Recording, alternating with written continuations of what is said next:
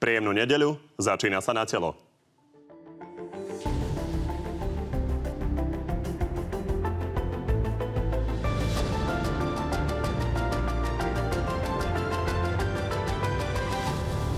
Smer po dlhých rokoch nevyhral voľby a kritiku zvnútra už zažíva aj Robert Fico. Je to, musím povedať, na pomery smeru veľmi neobvyklá situácia. Peter Pellegrini zatiaľ mlčí, či chce byť predsedom. Tvrdí ale, že je čas na reformu. Čaká nás rozhodujúce obdobie v strane. O dva týždne budeme mať prvú prezidentku. Ako dopadne je prísľub o novom štýle politiky? Ľudia majú dosť hádok, majú dosť toho, že máme osobné konflikty. Okrem toho máme pre vás opäť exkluzívny prieskum. Tentoraz o tom, koho si Slováci želajú za premiéra po ďalších voľbách. No a našimi dnešnými hostiami sú novozvolená prezidentka Zuzana Čaputová. Dobrý deň. Dobrý deň, ďakujem za pozvanie. A premiér Peter Pellegrini, takisto dobrý deň. Peknú nedelu prajem. No a ako vždy, opäť sa môžete pýtať našich hostí aj vy. Píšte otázky na náš Facebook na telo, kde môžete tiež mimochodom zahlasovať o tom, kto vás dnes presvedčil viac. Poďme na prvú tému a to sú eurovoľby. Vy ste s takým nadšením komentovali výsledok eurovolieb. Citujem, som hrdá na Slovensko, ďakujem, že ste prišli voliť vyhrala koalícia, z ktorej pochádzate vy, čiže to je chvála tohto víťazstva zo strany nadstranickej prezidentky? Nie je to chvála e, víťazstva progresívneho Slovenska a spolu, je to chvála víťazstva proeurópskych síl predovšetkým. E, naozaj sa pozerám na tie voľby z nadhľadu e, ako na ten celoslovenský výsledok. Jednak je dobrou správou, že tá účasť už bola vyššia, hoci stále sme na chvoste Európskej, alebo krajín Európskej únie, ale faktom je, že sme teda poskočili v rámci účasti, myslím, že historické maximum na, na slovenské pomery. Ale veľmi sa teším z toho, že zvíťazili takisto aj v iných stranách, najmä proeurópske sily, myslím pomer 12 ku 2 Čiže ja som, ja som rada za tento výsledok a dokonca si dovolím skonštatovať, že to vnímam z hľadiska takého celoslovenského posunu isté utvrdenie v trende, keďže e, v druhom kole prezidentských volieb sme sa ocitli dvaja výrazne proeurópsky kandidáti a výsledok eurovolieb, teda nie len jednej strany, ja vnímam ako potvrdenie tohto smerovania. Pán premiér, keď e, registrujete súčasné vyjadrenia, teda novozvolenej prezidentky, myslíte si, že dokáže stáť nad stranami? No, to je tá jedna z dvoch e, kľúčových víziev pre e, novozvolenú pani prezidentku, aby sa jej podarilo čo najskôr akoby sa oddeliť od e, strany, kde do volieb vlastne zastávala post podpredsedničky. Ale to je úplne normálne. Ale tak, ako ja som mal možnosť doteraz s pani prezidentkou hovoriť, ja si myslím, že naplní to, čo povedala a že bude vykonávať svoj mandát ako prezidentka všetkých občanov Slovenskej republiky bez ohľadu na to, aké majú občania samozrejme politické názory. A tak je to aj správne a tak to v každej slušnej krajine aj má byť. Pýtam sa na to preto, lebo tá nadstranickosť naozaj dlhodobo na Slovensku témou je. Pamätáme sa na Ivana Gašparoviča, ktorý teda konštatoval, že ako by člen Smeru.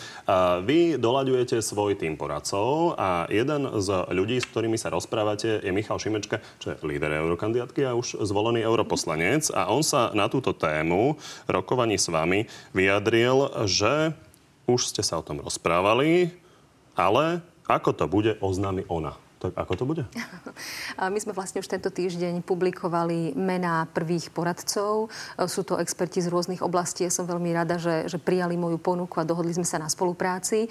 Pokiaľ ide o zahraničnú politiku a obranu, bude mať pána poradcu Bátora, e, ktorý pracoval v prezidentskej kancelárii ako šéf odboru. Je to skúsený diplomat a som veľmi rada, že e, mi bude nápomocný pre zahraničnú politiku a obranu. Pokiaľ ide o spoluprácu s Michalom Šimečkom na externej báze ad hoc konzultáciách, pretože je zvolený do Európskeho parlamentu. Je to expert na európsku politiku, takže nevylučujem a budem veľmi rada, ak s ním budem môcť konzultovať e, informácie alebo teda pohľady na európsku politiku. Toto je dobrý signál o nadstranickosti, keď budete mať jedného z kľúčových ľudí z progresívneho Slovenska vlastne za poradcu? E, všetci poradcovia nie sú členovia, alebo respektíve nie sú, nie sú to členovia progresívneho Slovenska. Hovorím o tom, že sa budem obklopovať expertami aj z iných oblastí. E, budem rada, ak s Michalom takisto, pretože on mi pomáhal aj počas kampane. Jeho pohľad na európsku politiku je pre mňa zaujímavý a inšpirujúci. Je to človek, ktorý je veľmi skúsený z európskej politiky a bude priamo v Európskom parlamente pôsobiť.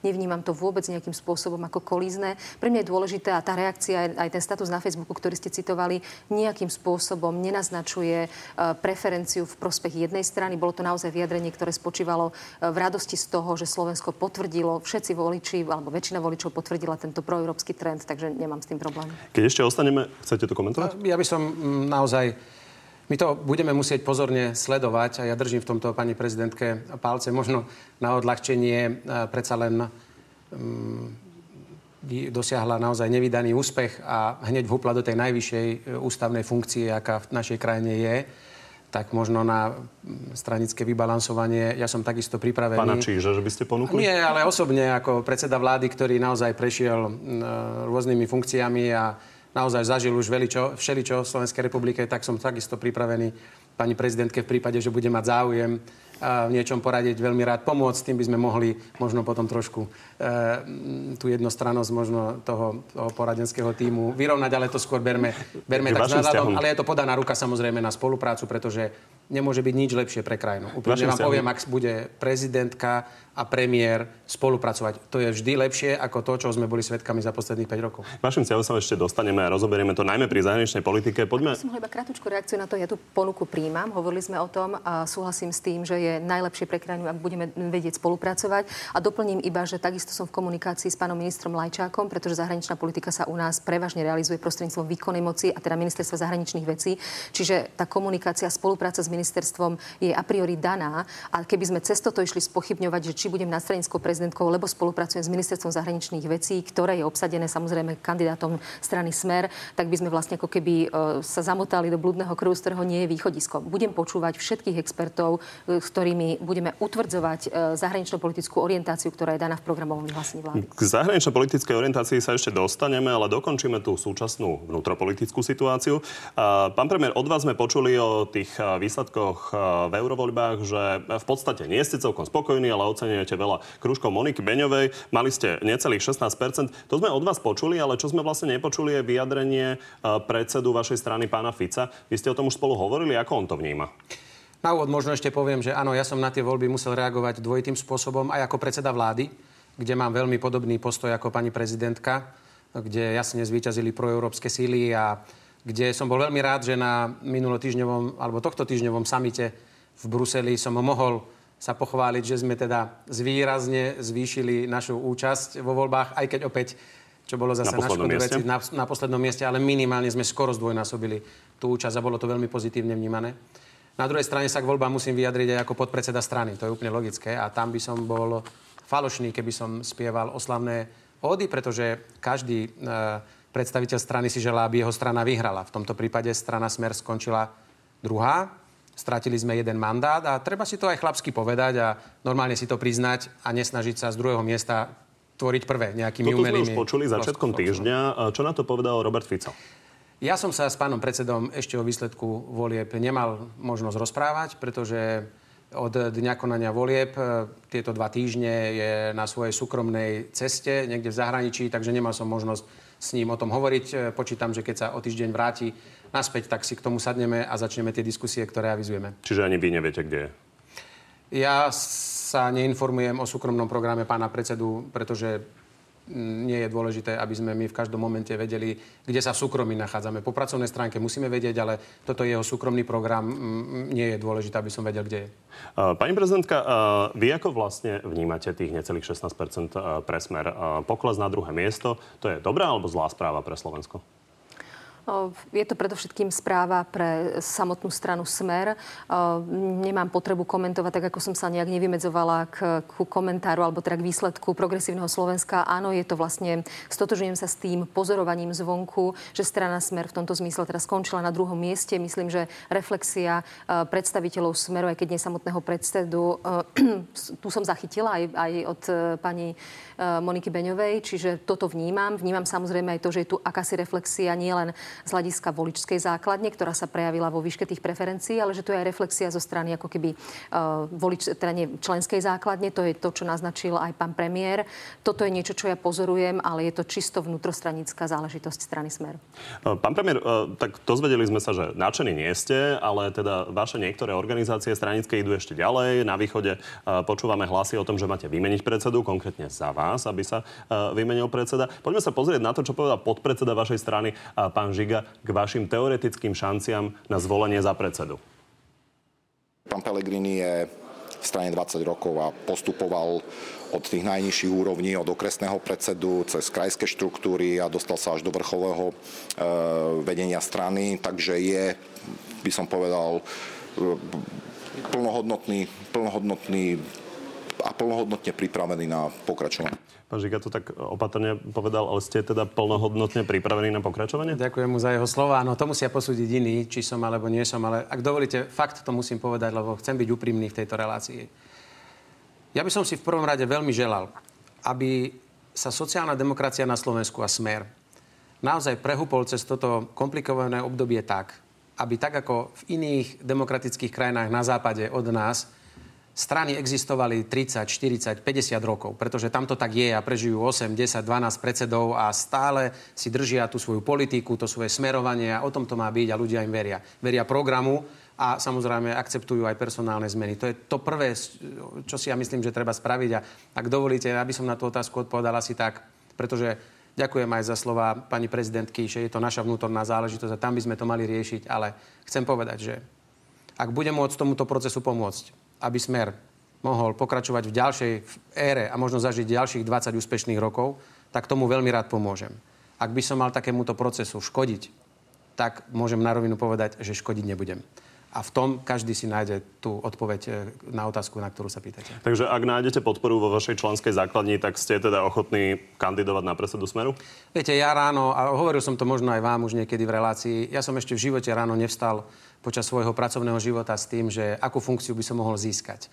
Ja ráno vstanem s tým, že čo ma čaká čo by sme mohli vyriešiť, aký problém odstrániť a ako sa posunúť ďalej k lepšiemu.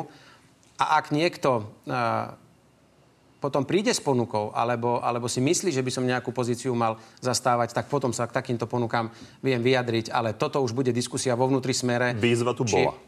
A ja si ju veľmi vážim samozrejme a neberiem ju na ľahkú váhu, ale ešte raz, Musí to byť rozhodnutie a veľmi by som si želal, aby tá diskusia v smere prebiehla vo vnútri, aby som ja teraz neodkazoval, že som kandidát alebo nie som, aby sme si povedali, ako ten smer má vyzerať. Či chce byť modernou sociálnou demokraciou, eh, čo si myslím, že by mal byť, alebo sa chce posúvať niekde do extrémnejších zákutí eh, našej politiky s cieľom získavať nejakých nových voličov, čo mne až tak veľmi eh, nekonvenuje. A preto si myslím, stretneme sa vo vnútri, stretneme sa so širokou členskou základňou, povedzme si, kde chceme ten smer vidieť a kto by ho tam mal doviesť. Vy ste sa rozhodli z taktických dôvodov teda nepovedať, či chcete alebo nechcete kandidovať. My to ja môžeme myslím, len akceptovať. Je, tak je len jednu... slušné, aby som to povedal, ak vôbec taká otázka padne najprv u nás doma. Rozumiem. Jednu krátku otázku. Kedy sa vaši voliči toto rozhodnutie dozvedia? Dozvedia sa ho až v decembri na sneme?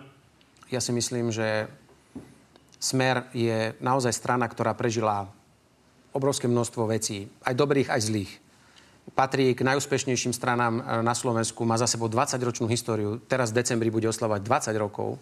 Je našou povinnosťou naozaj urobiť preto všetko, aby tá strana mohla pokračovať ďalej. Nesmie to závisieť od osôb a obsadení. Ide o stranu, o program a o tých tisíce členov.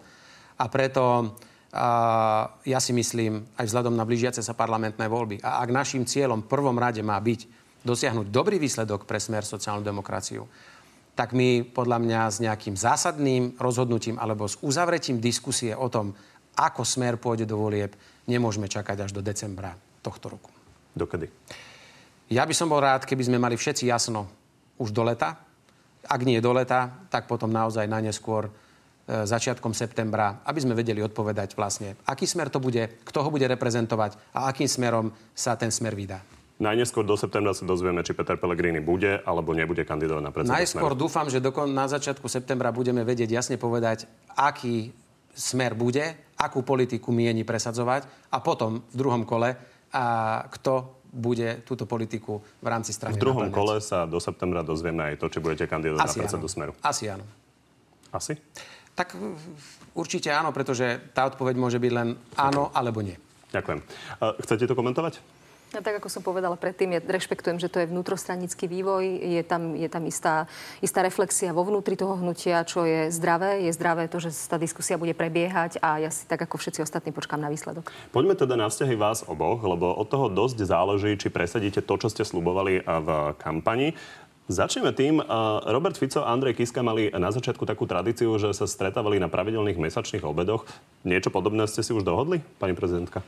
E, rozprávali sme sa o tom pri našich neformálnych stretnutiach, ktoré už prebehli, že stretávanie sa na pravidelnej báze by bolo užitočné a prospešné. Myslím, že sme sa zhodli na tom, že e, máme rôzne východiska, máme možno rôzne vnímanie príčin problémov, ktorým Slovensko čelí, ale to, o čo ide, je, aby sme v pozíciách, ktoré zastávame, alebo teda ja budem zastávať onedlho, mali konštruktívnu spoluprácu. Už len keď sa na to pozrieme z toho hľadiska, čo vyplýva z reflexie verejnosti cez prieskumy verejnej mienky, to, že ľudia vnímajú, že máme problémy s korupciou, oligarchizáciou, a inými spoločenskými javmi. A toto sme povinni zobrať na vedomie a postarať sa o to, aby tá krajina sa zmenila k lepšiemu a na to je nevyhnutné, aby sme boli schopní namiesto osobných súbojov spolupracovať. Takže súčasťou tej spolupráce je aj pravidelná komunikácia. Takže bude to podobne vyzerať, ako si Robert Fico s Andrejom Kiskom dohodli na úvod? Tak e, Možno, čo sa týka termínov stretnutí, obsah už bude na nás dvoch. Ten sa nebude podobať určite na našich predchodcov, pretože sme dvaja úplne iní, odlišní ľudia. Ja veľmi vítam, že počas našich neformálnych stretnutí pani prezidentka uh, navrhla takýto spôsob nášho stretávania. Um, ja, viete, naozaj musím ako predseda vlády privítať tento, tento prístup pani prezidentky a naozaj vysloviť želanie, keby mohol vydržať bez ohľadu na to, kto bude sedieť na stoličke premiéra celé funkčné obdobie. Pretože ak sme na začiatku hovorili o tom, že či pani prezidentke sa podarí uh, naozaj definitívne stať sa nadstranickou prezidentkou, ja jej to veľmi želám. My tu dnes práve máme opačný fenomén. Pán prezident najprv nastupoval do pozície ako veľký e, nadstraník, potom sa postupne stal absolútnym opozičným predstaviteľom voči vláde a nepomohol tej vláde, ale, ale len, ani len malom E, pri riešení nejakých problémov a na záver končí svoje funkčné obdobie už ako zakladateľ politickej strany. Takže tu si myslím, že dúfam a pevne verím v absolútnu odlišnosť e, novej pani prezidentky a naozaj, viete, my navzájom, ak budeme spolupracovať, to pre túto krajinu môže byť len dobre. Pretože ja, ak sa budem môcť oprieť pri nejakých ťažkých e, spoločenských rozhodnutiach, ktoré sú na prospech krajiny, o pani prezidentku, tak je to samozrejme výborné. Na druhej strane ja ponúkam to isté. Pani prezidentka takisto pri svojom výkone funkcie zhliadne množstvo problémov, ktoré by rada možno pomohla vyriešiť, ale z titulu svojej funkcie nemá na to ani právomoc, ale ak Poďme požiada predsedu teda vlády, konkrétne veci v tomto môžeme smere. si navzájom pomáhať. Lebo jeden konkrétny príklad, s ktorým mal smer problém, tvrdili ste, že Andrej Kiska často kritizuje Slovensko v zahraničí. Napríklad dal opäť rozhovor pre nemecký týždenník Die Welt, ktorý mal v titulku Mafiánsky štát. Toto je správne, nesprávne, postupovali by ste umiernenejšie? Mm-hmm. Uh, ja som samozrejme počas kampane nám boli kladené otázky, či sa stotožňujeme s touto nálepkou alebo s týmto označením Slovenskej republiky. Uh, ja som sa už vtedy, nejde o to, že v tejto situácii, ale aj vtedy vymedzila v podstate tak, že sú tu isté prvky uh, vplyvu organizovaného zločinu na riadení štátu. Ja by som pojem, že Slovenská republika je mafiánskym štátom nepoužila, tak ako som ho nepoužila ani mesiace dozadu, ani dnes nemám dôvod toto posunúť v tom, ako tú definíciu tohto pojmu ja chápem. To vôbec neznamená ustúpenie z tej pozície, že Slovenská republika republika má vážne problémy, ako zabezpečiť nestranný a nezávislý výkon právomocí justičných orgánov. Najmä prokuratúra sú samozrejme známe SMS-ky od človeka, ktorý je obvinený uh, zo spáchania... Toto je to, čo sme už počuli. Ďalej, to je vnútorná mm. politika. Pýtam sa na to, čo kritizoval Smer, že Andrej Kiska v zahraničí, v rozhovoroch, uh, hovorí veci, ktoré smer si myslí, že keď, tak by mali ostať doma. Uh, treba byť v tomto smere umiernenejší, alebo treba úplne otvorene zahraničným novinárom odpovedať uh, tak, ako to prezident cíti? Asi by sme sa museli baviť o konkrétnych výrokoch, ale moja pozícia je taká, že z pozície prezidentky Slovenskej republiky reprezentujem túto krajinu a je to veľmi tenký lát v tom zmysle, že na, na jednej strane byť otvorený, úprimný, ale zároveň byť aj diplomatický, pretože uh, moje meno, moja tvár uh, reprezentuje už túto krajinu, nereprezentujem už iba svoje názory. Čiže ja som človek, ktorý je aj v retorike a v rozprávaní skôr zdržanlivý, než e, by som používala silné výrazy, silné slova a emócie na to, aby som ten názor prezentovala, tak som asi známa aj svojim voličom. A v tomto trende skôr umierneného, vecného vyjadrovania budem pokračovať aj pri zahranično-politických vyjadreniach. Keď sme pri tej zahraničnej politike, môžete reagovať samozrejme, ale položím otázku. Vás čaká návšteva v Moskve. Na budúci týždeň sa máte stretnúť aj s Vladimírom Putinom. Aktuálna téma, ktorá sa v tých vzťahoch objavila, je e, zákon, ktorý by mal legitimizovať a legalizovať e, okupáciu v 68. Toto bude na stole pri tých rokovaniach? Hneď vám na to odpoviem. Ja na úvod chcem povedať, a musím to povedať, ja naozaj nepoznám ani v Európe a možno ani vo svete prezidenta Slovenskej republiky, ktorý by toľko hanlivo narozprával na svoju vlastnú krajinu ako terajší pán prezident Kiska. Nech sa na to na mňa hnevá, alebo nie. Treba ja som povedať, počul... že Andrej Kiska povedal, že nie je veľmi čo chváli, takže preto no, nechváli. Tak, ale e, je to jednoducho taký prezident, aký je a tak sa aj k svojej krajine správal. Ja veľmi vítam postoj pani prezidentky, pretože ja som ju požiadal a chcem ju požiadať o jednu vec. Ja som človek, ktorý, keď sa spraví chyba, ja si ju aj priznám a ja som tiež kritik aj do vlastných radov a priznávam, že nie všetky veci sa udiali tak, ako sa diali. Ale požiadal som pani prezidentku o nejakú elementárnu mieru takej spravodlivosti. To znamená, áno, ak je problém, treba ho e, naň poukázať a treba ho pokritizovať.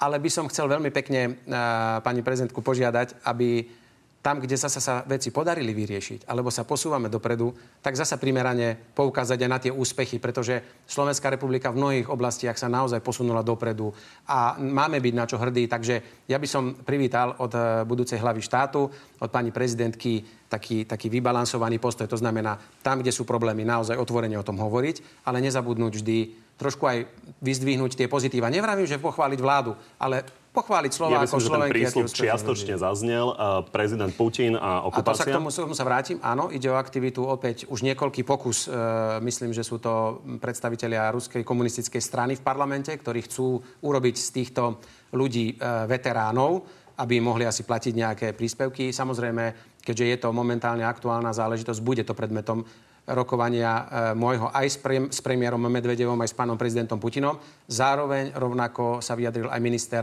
zahraničných vecí Lajčák, ktorý je súčasťou mojej delegácie a ktorý bude so mnou aj v Moskve, aj v Petrohrade na týchto rokovaniach. Ak by to prijaté bolo, aká by mala byť adekvátna Samozrejme, reakcia? že my budeme robiť všetko preto a žiadať e, partnerov, aby takýto krok neurobili, pretože sa naozaj bytostne dotýka len Českej a Slovenskej republiky, bývalého Československa. My sme túto kapitolu uzavreli, vedie známe, že dokonca sovietsky a potom aj ruskí predstavitelia sa ospravedlnili Čechom a Slovákom za túto aktivitu. Asi nemyslím, že je náležité otvárať tieto, tieto e, historické rany, keď sme už raz e, s nimi vysporiadaní. Bude to predmetom, budem nabádať a vyzývať aby upustilo takéhoto aktu, ktorý zbytočne vniesie do našich vzťahov zbytočné napätie. Pani prezidentka, aká by bola adekvátna reakcia, ak by takýto zákon prijatý bol? Mm-hmm. Dovolím si krátko iba zareagovať na to, čo bolo predtým. Ja súhlasím s tým, že z hľadiska nášho vystupovania, hodnotenia stavu krajiny je potrebná rovnováha. Ja v ten princíp veľmi verím a nemám problém s tým oceniť aj pozitíva, aj negatíva. Pokiaľ ide o hodnotenia pána prezidenta Kisku, bez ohľadu na to, že by som teraz mala potrebu ich nejak dovysvetliť, uh, reagoval v istom kontexte a zároveň, tak ako som vám aj úprimne povedala pri našom súkromnom stretnutí e, nielen vy ste strana Smer a niekedy naozaj reakcie predstaviteľov na aktuálne dianie ako keby nezodpovedali a nereflektovali realitu. A v takom prípade aj to, ten postoj alebo hodnotenie e, bolo primerane kritickejšie. Čiže určite rovnováha áno, ak negatíva aj pozitíva, to s tým nemám žiaden problém. Pokiaľ ide o adekvátnosť reakcie na pripravovaný zákon v Ruskej dume, no predovšetkým ako tá idea e, nejakým spôsobom relativizovať históriu alebo legitimizovať inváziu ruských vojsk mi príde absolútne neprípustná. Z históriu si máme pamätať a máme sa z nej poučiť a nie ju nejakým spôsobom modifikovať. Veľmi tá, tá adekvátnosť reakcie bude samozrejme závisieť predovšetkým od toho, či vôbec taký zákon prejde, lebo v minulosti tie pokusy boli neúspešné. A potom samozrejme od konkrétneho znenia, teda čo tam vo výsledku v tom právnom predpise bude. A tomu adekvátna reakcia by mala prísť aj zo strany Slovenskej republiky. Ak by bolo posúdené, že ten, tá invázia bola legálna, bolo by treba vyhostiť veľvyslanca? Je to krajné riešenie a je to riešenie, ktoré by malo prichádzať do úvahy. Ja len v krátkosti doplním, aby sme nevytvorili dojem, že tá cesta bude mať len tento program. Naozaj sa nám podaril ďalší, myslím, veľký úspech, kedy asi mesiac, aj veľmi krátky čas po návšteve Bieleho domu sa nám dostalo pozvania aj do Ruskej federácie so stretnutím s najvyššími predstaviteľmi, pretože my musíme hovoriť otázku, o veľmi lebo predpokladám, že to má byť aj o plyne. Ano. Vy idete do Ruska rokovať aj o tom, že Rusi idú dokončiť Nord Stream 2, čo môže spôsobiť to, že teda nemôže, ale spôsobí to, že v našich rúrach bude menej plynu. Eustream na tom robí obrad 700 miliónov ročne, 100-200 miliónov ide do štátnej kasy. Uh-huh. Čo si trúfate vyjednať? No, my chceme sa dohodnúť, aby sme eliminovali tie vážne finančné dopady aj po dobudovaní Nord Stream 2, pretože existujú určité kontrakty, ktoré môžu garantovať Slovensku e, nejaké výnosy bez ohľadu na to, aký objem bude pretekať týmito rúrami. Nechcem ísť do detajlov, ale budeme hovoriť o plyne. Budeme hovoriť o rope. Viete, že sme mali problém so znečistenou ropou. Budeme hovoriť aj o palive pre naše jadrové zariadenia, pretože predsa na Slovensku prevádzkujeme atomové elektrárne, ktoré potrebujú palivo. Takže sú to strategické záležitosti, o ktorých budeme v Moskve a v Petrohrade hovoriť. A ja som veľmi rád naozaj, že v takom krátkom čase sa podarilo vláde, predsedovi vlády a ministrovi zahraničných vecí zorganizovať e, takéto dve naozaj asi z pohľadu diplomácie pre našu krajinu dve najvýznamnejšie E, návštevy, aké v rámci našej diplomácie existujú. Jedna z tém, ktorá sa dotýka zahraničnej politiky, je nový člen Európskej komisie za Slovensko. Smer má kandidáta Maroša Ševčoviča. Predpokladám, že sa na tom nič nezmenilo. Opozícia Nie. sa ale už ozvala s tým, že vzhľadom na výsledky európskych volieb by bolo k tomu treba pristúpiť inak. Aký je váš názor na to? Treba uh, vymeniť nominanta? Lobovali by ste za to, aby to bol niekto z progresívneho Slovenska? Uh, ja som sa počas uh kampane vyjadroval rovnako, ako sa vyjadrím teraz. Ja pána Maroša Ševčoviča považujem za dobrého diplomata a myslím si, že by to bol dobrý kandidát na jednu z tých najvyšších pozícií. Predovšetkým by to bolo dobré riešenie pre Slovensko. Ak by Slovensko posilnilo svoj hlas v rámci Európskej únie tým, že by malo takéhoto reprezentanta v jednom z najvyšších pozícií, eh, ja si myslím, že to je to jednak jedna, je to kompetencia vlády nominovať eh, eurokomisára a z tej pozície potom prípadne by mohol postúpiť vyššie. Čiže ja si myslím, že tento krok by som skôr podporila. Pán premiér vyzerá spokojne. Ja No tak e, samozrejme, m, mm, chcem povedať, že keď ste povedali, Budete že na základe... opozíciou, že na základe, vás vyzýva? Áno, dovolte na úvod, že na základe výsledkov volieb, keby sme mali byť spravodliví, tak potom Smer má najviac mandátov, lebo má tri. Progresívne Slovensko získalo dva mandáty a spolu získalo dva mandáty. Len kvôli tomu, že sa spojili dve strany, tak majú tých mandátov viac. Takže v skutočnosti... Tri zo 14 a koalícia naozaj Áno, oslabila. ale v skutočnosti teda najviac mandátov ako jedna politická strana má Smer. Ja si myslím, že v tomto e, vláda má svoje kompetencie a myslím si, že v osobe Maroša Ševčoviča vláda neurobi žiadnu chybu, keď ho uh, bude nominovať. Ja dokonca robím všetko preto, aby sme práve teraz v období, keď sa obsadzujú tie najdôležitejšie posty v rámci Európy, Maroša Ševčoviča promovali ako jedného zdatného kandidáta, ktorý by kľudne mohol jeden z tých top e, jednu z tých top 4 pozícií v rámci Európ- európskych inštitúcií zastávať. Takže my ideme ešte ďalej. Objavila sa ďalšia aktuálna správa, opäť sa to do, dotýka e, dokumentu OSN, o tom, že vláda poslala e, do OSN predstavu, že do 5 rokov budeme mať registrované partnerstva. Slúbili ste to teda schválením dokumentu na vláde, že do 5 rokov budeme mať registrované partnerstva. Ako to vnímate vy? Nemyslím, že ide o nejaký prísľub, ktorým by vláda sa zaviazala, že ideme na Slovensku urobiť registrované partnerstva. Ten postoj vlády alebo aj smeru sociálna demokracia je, je jasný už dlhodobo že vnímame niektoré životné uh, situácie, kde by bolo možno potrebné urobiť nejaké úpravy uh, pre partnerov žijúcich spolu, pretože viete, paradoxne, ono sa napríklad umožniť niekomu um, informovať sa o zdravotnom stave, sa to veľmi zužuje na nejaké akoby e, partnerstva e, osôb rovnakého pohľavia, ale uvedomme si na Slovensku, koľko žije. Mala by to ešte uh, vaša vláda v takejto forme nie, prijať? Ja si myslím, že vzhľadom na situáciu v koalícii a rôznorodosť...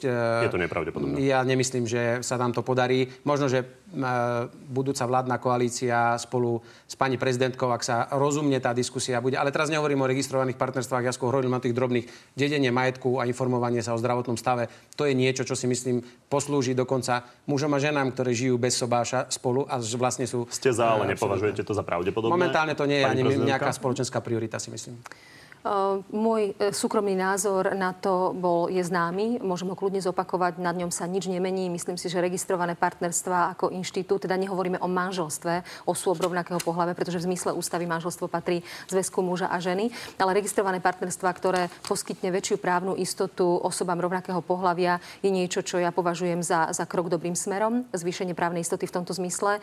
Nie je to súčasť mojej agendy, tak ako som aj hovorila počas kampane. Budem rešpektovať to, že či už táto vláda, ale súhlasím, že tam asi ten predpoklad zhody na tomto kroku asi ne, nenastane, ak vláda prístupí, pretože to je kompetencia vlády a parlamentu vo výsledku. Ak sa tento, tento krok stane, tak e, je to niečo, čo ja s tým budem osobne v súlade.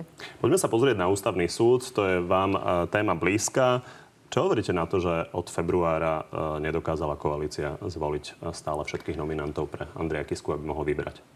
Ehm, zostáva mi iba vecne skonštatovať, že parlament v tomto zatiaľ nesplnil svoju ústavnú povinnosť. Ehm, moja pozícia, keďže zrejme teda to menovanie zvyšku ehm, sudcov ústavného súdu už spadne do môjho funkčného obdobia po 15. júni, ja zotrvávam na tom, že prezident má mať k dispozícii všetkých navolených kandidátov.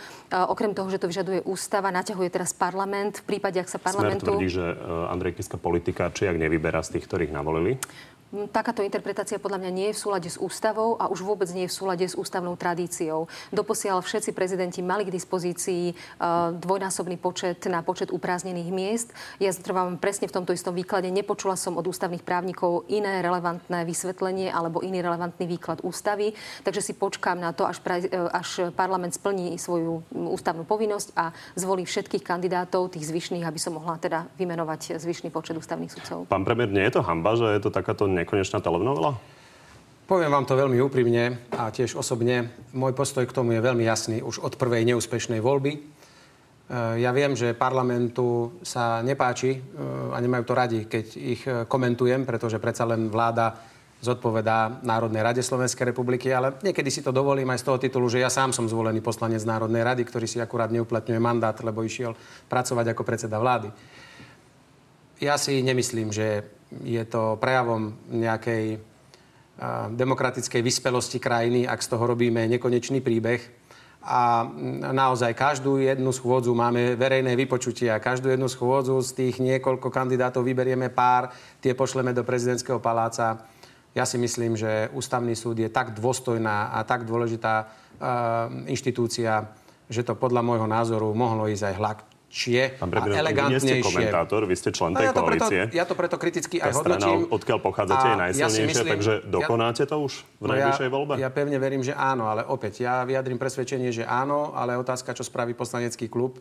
Ale veľmi by som si želal, aby sme to vybavili. Nech pani prezidentka môže vymenovať na komplet všetkých sudcov Veď my máme tu iné problémy, ako obsadzovať ústavný súd. Ústavný súd dajme do plného počtu, nech si môže zodpovedne robiť svoju úlohu. Ja osobne vám ale ešte raz teda veľmi na rovinu otvorene poviem, áno, mne osobne sa toto naťahovanie a nekonečný príbeh voľby ústavných sudcov nepáči.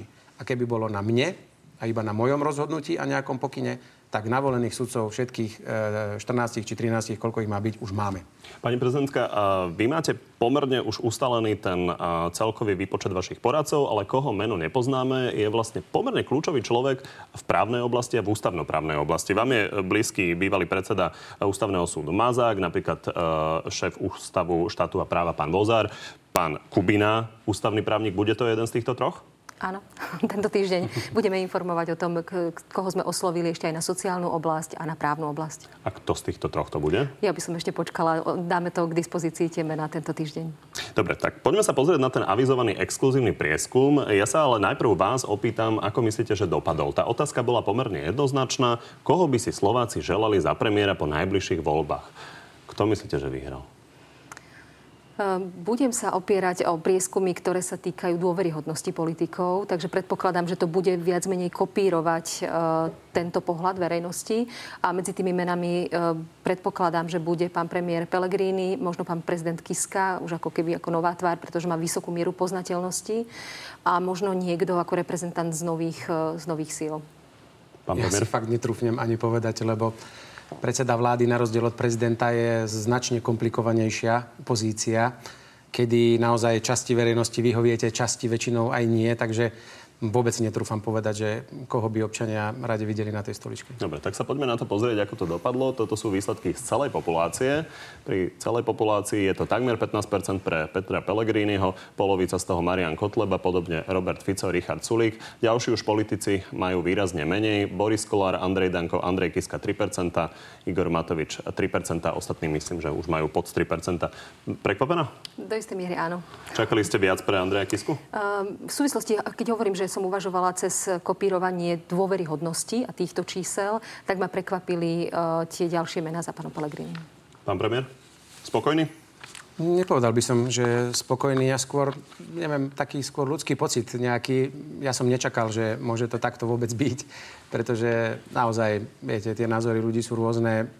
Ja môžem len s pokorou to pozrieť, ak je to fakt e, populácia a, a takto tí ľudia odpovedali, tak e, mňa to len nič iné, mne to nemôže vo vnútri spôsobiť len to, aby som aj zajtra znovu nastúpil do práce tak ako doteraz a zase sa snažil aj zajtra niečo vyriešiť tak, aby sa ľuďom žilo lepšie. To je jediný záväzok, ktorý z toho vidím, ale naozaj ja z toho závery robiť nechcem, ale úprimne som asi z toho aj, aj trochu dojatý, lebo možno ľudia to tak nevnímajú, myslia si, že premiér je premiér a to je fajn, ale ja sa naozaj snažím robiť veľa a častokrát je to aj veľmi, veľmi únavné a ak to ľudia aspoň takýmto spôsobom ocenia, tak samozrejme s veľkou pokorou sa predtým skláňam. Poďme sa ešte pozrieť na to, ako to dopadlo v prípade strany Smer, lebo tam je to zaujímavé. Strana mm. Smer je uh, stále s pomerne veľkou podporou, takže tie výsledky sú pomerne presné. Uh, vidíme, že tam je ten pomer 57%, v prospech Petra Pellegriniho, 36% v prospech Roberta Fica, len 6% ľudí nevedelo odpovedať. Čo vám hovorí toto číslo? Je to postavenie voči vašim voličom v strane Smer? Nepamätám si, aké bolo mm, pred pol rokom, lebo niečo také podobné. V septembri sme robili podobný prieskum, mm-hmm. tak sa poďme pozrieť na to, ako vtedy dopadol. Vtedy to bolo tak, že sme sa pýtali vyslovene len na vás a pána Fica, kto je alebo bol najlepším premiérom. Bolo to 60% a 30% vo váš prospech. Takže v podstate sa to otočilo úplne naopak. Aký je to signál? Môžem skonštatovať len to, že ma veľmi teší, ak e, svojou prácou, čo mi je niekedy vyčítané, že presviečam samozrejme širokú e, verejnosť, ale že voliči e, strany Smer si môžu myslieť niečo iné.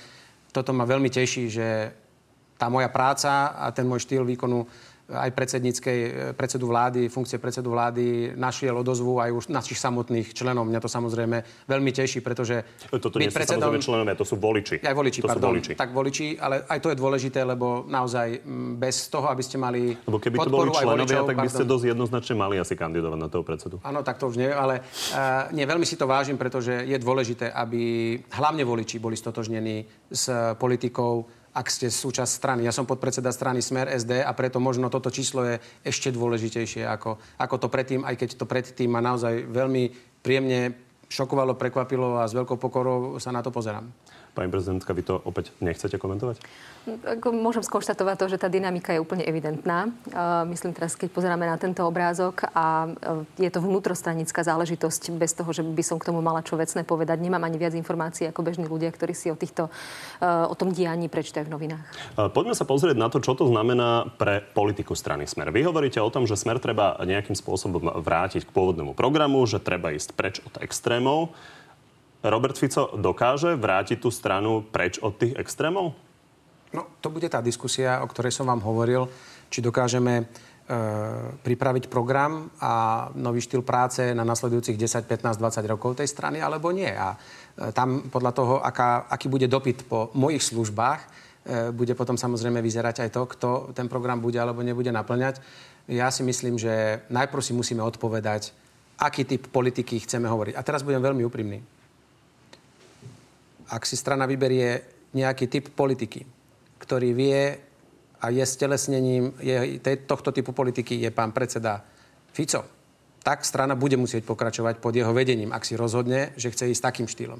Ak bude chcieť ísť pod iným vedením, alebo ak bude chcieť ísť iným smerom, a, kde si vie predstaviť, že by to mal byť niekto iný, tak to je tá diskusia, ale ktorú dovolte a naozaj, prepáčte, musíme si ju povedať doma ja by som nerad teraz, e, ja počkám, keď pán predseda sa vráti, my sa musíme stretnúť, musíme zvolať e, ľudí, tomu, takže no. prosím, keby ste mi umožnili zotrvať na odpovedi. Ak môžem byť prospešný strane, veľmi rád prospešný strane budem.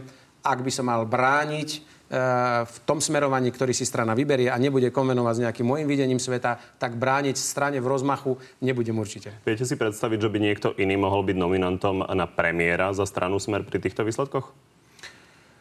No tak záleží, ako dopadnú výsledky volieb. A strana Smer, ak by vyhrala, tak určite môže byť ešte aj niekto ďalší, ktorý by mohol byť e, špičkovým odborníkom. Nikdy neviete. Viete, nesmiete si nikdy Uh, nesmiete nikdy vhupnúť do toho, že si o sebe začnete myslieť, že ste ten najlepší, aj keby vám tieto čísla o tom hovorili. Ja som presvedčený, že existujú ľudia, ktorí by takisto tú funkciu mohli zvládnuť a sú v strane smer, čiže ja by som e, nominovanie toho, kto má byť budúcim premiérom, poprvé rozhodnú voliči a po ďalšie strana by mala vybrať vždy toho najlepšieho, ktorý bude najlepšie pracovať pre krajinu. A ten by to mal byť, bez ohľadu na to, ako sa volá. Pani prezidentka, čo sa týka zahraničnej politiky, tak to je aj to, čo sa deje v parlamente. Predsedom Eurovýboru je pán Luboš Blaha. Pán premiér povedal, že si myslí, že pokiaľ by chcel pokračovať v rovnakých vyjadreniach, tak by tam už nemal byť. Mal alebo nemal by tam byť? Nezostáva mi iné stotožniť sa um, s tým, čo odznelo. Myslím teraz na jeho adresu a na jeho vyjadrenie. Naozaj nemám dôvod komentovať eh, vyjadrenie tohto pána poslanca, s ktorými sa hlboko nestotožňujem. Najmä tie vyjadrenia, ktoré, vyjadrenia, ktoré smerovali uh, k Európskej únii alebo jej reprezentantom. A myslím, že aj jednotliví členovia strany Smer sa k tomu vyjadrili pomerne, niektorí teda, uh, pomerne otvorene a seba reflexívne a s tým hodnotením sa aj stotožňujem. Tak poďme už na takú jednoduchšiu tému. Čaká vás inaugurácia. Vy tam predpokladám, budete sedieť tiež. Určite áno. A, kto tam e, má sedieť podľa tých informácií, čo sme sa dozvedeli, a, tak tam má byť a, e, viacero bývalých prezidentských kandidátov. A pán Dáňo sa pochválil e, pozvánkou, myslím, že aj pán Harabin dostal pozvánku. A, čo hovoríte na túto aktivitu predsedu parlamentu, respektíve vedenia parlamentu, ktoré to organizuje? E, treba skonštatovať, tak ako ste naznačili, že tú časť e, slávnostnej, teda mimoriadnej schôdze Národnej rady, v rámci ktorej mám zložiť slúb a predniesť inauguračný príhovor, organizuje Národná rada Slovenskej republiky. E, tá vlastne zostavila zoznam hostí to, to, že pozvala e, neúspešných kandidátov na post prezidenta, je pre mňa nová informácia, respektíve viem to už dnes, ale e, v čase, keď sme sa o tom bavili, tak to bola nová informácia, pretože doteraz tá tradícia nebola. Doteraz, keď boli slovenskí prezidenti inaugurovaní, tak medzi pozvanými hostiami neboli e, kandidáti na post prezidenta. Nezostáva mi nič iné, iba to zobrať na vedomie, mať istý nadhľad nad všetkými skutočnosťami alebo nad mnohými skutočnosťami, ktoré sa dejú a skôr sa sústrediť na to, aby sme sa bavili o problémoch problémoch krajiny a riešeniach. Takže prekusnete to, že tam bude sedieť napríklad pán Harabin?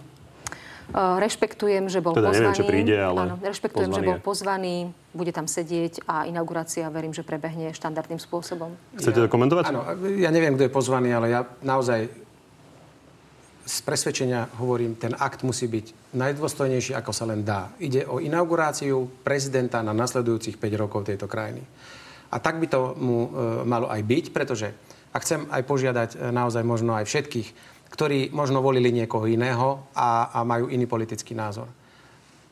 Dňom inaugurácie sa pani prezidentka ujme funkcie, bude hlava štátu, bude najvyšší predstaviteľ našej krajiny a preto chcem naozaj každého požiadať, bez ohľadu na to, ako má svoju politickú orientáciu, čo si môže myslieť, je to hlava štátu a pevne verím, že sa tak všetci k hlave štátu, pokiaľ si bude svoju funkciu vykonávať v zmysle ústavy a dôstojne tak, ako sa patrí, tak by sme sa ku nej mali aj správať. Pani prezidentka, ďalší problém, ktorý sme sa dočítali, že sa objavil, je, že ste chceli oslovovať na hrade. E, to, je, to vraj nie je možné kvôli nejakému koncertu. Čo sa tam dialo? Uh Inauguračná recepcia, ktorá sa deje vo večerných hodinách, sa aj v minulom volebnom období, respektíve keď nastupoval pán e, prezident Kiska, e, diala na hrade. E, počítali sme v podstate s touto možnosťou, avšak došlo, teda je to priestor, ktorý prenajíma a poskytuje Národná rada Slovenskej republiky. Došlo k prenajatiu západnej terasy na účely koncertu, presne v tomto istom termíne. My sme sa informovali u Úradu na ochranu verejných činiteľov, či to môže alebo nebude problematické z hľadiska zabezpečenia bezpečnosti. Dostali sme informáciu informáciu, že to nie je vhodné. Z tohto dôvodu síce Národná rada e, ponúkala prípadné zrušenie toho koncertu. Mne sa ale nezdalo vhodné začínať svoj prezidentský mandát tým, že zruším... Že nahnevate niekoľko sto ľudí, ktorí nebudú môcť prísť Že zruším koncert, ktorý som ja nezorganizovala v tom danom priestore. E, takže sme sa rozhodli, že tá inauguračná recepcia sa bude diať tiež v Redute. Je to zámer zo strany Národnej rady? Ja si nedovolím dedukovať na, na motívy a pozadie. Ja som bola zoznamená s výsledkom. Výsledok je taký, že vlastne je v kolízii realizácia koncertu z bezpečnostného hľadiska a recepcia na hrade. Ako som povedala aj v predchádzajúcej odpovedi, som sústredená na to, čo naozaj považujem za dôležité. Toto je vec, ktorú sme zobrali na vedomie a zariadili sme sa podľa toho. Ešte posledná otázka. Andrej Kiska sa rozhodol symbolicky na tej inaugurácii mať aj obed, na ktorom sa zúčastnili bezdomovci. To bol taký signál, ktorý sa on rozhodol uh, vyslať. Vy niečo podobné chystáte alebo niečo iné teda? Uh-huh. Uh, chystáme obed pre seniorov, pretože jedna z tých tém, ktoré považujem za dôležité venovať im pozornosť v rámci tej sociálnej oblasti, sú práve ľudia uh, v tej záverečnej fáze svojho života a budem veľmi rada, ak príjmu moje pozvanie zástupcovia seniorov z celého Slovenska, by to bolo aj regionálne zastúpené a symbolicky by som ich chcela aspoň s prvým chodom jedla obslúžiť ako symbol verejnej služby, do ktorej vlastne v ten deň začínam a vstupujem. Tak vám obom veľmi pekne ďakujem, že ste prišli za nami do Záhorskej Bystrice, novej prezidentke. Ďakujem veľmi pekne za pozvanie. A premiérovi Pelegrini. Bolo mi ste, ďakujem pekne. No a ďakujem aj vám, že ste boli opäť s nami. Toto bolo posledné predprázdninové na telo. Uvidíme sa opäť 8. septembra a dovtedy nás môžete sledovať na našom Facebooku na telo, kde už o chvíľu pribudnú aj odpovede na vaše vlastné otázky.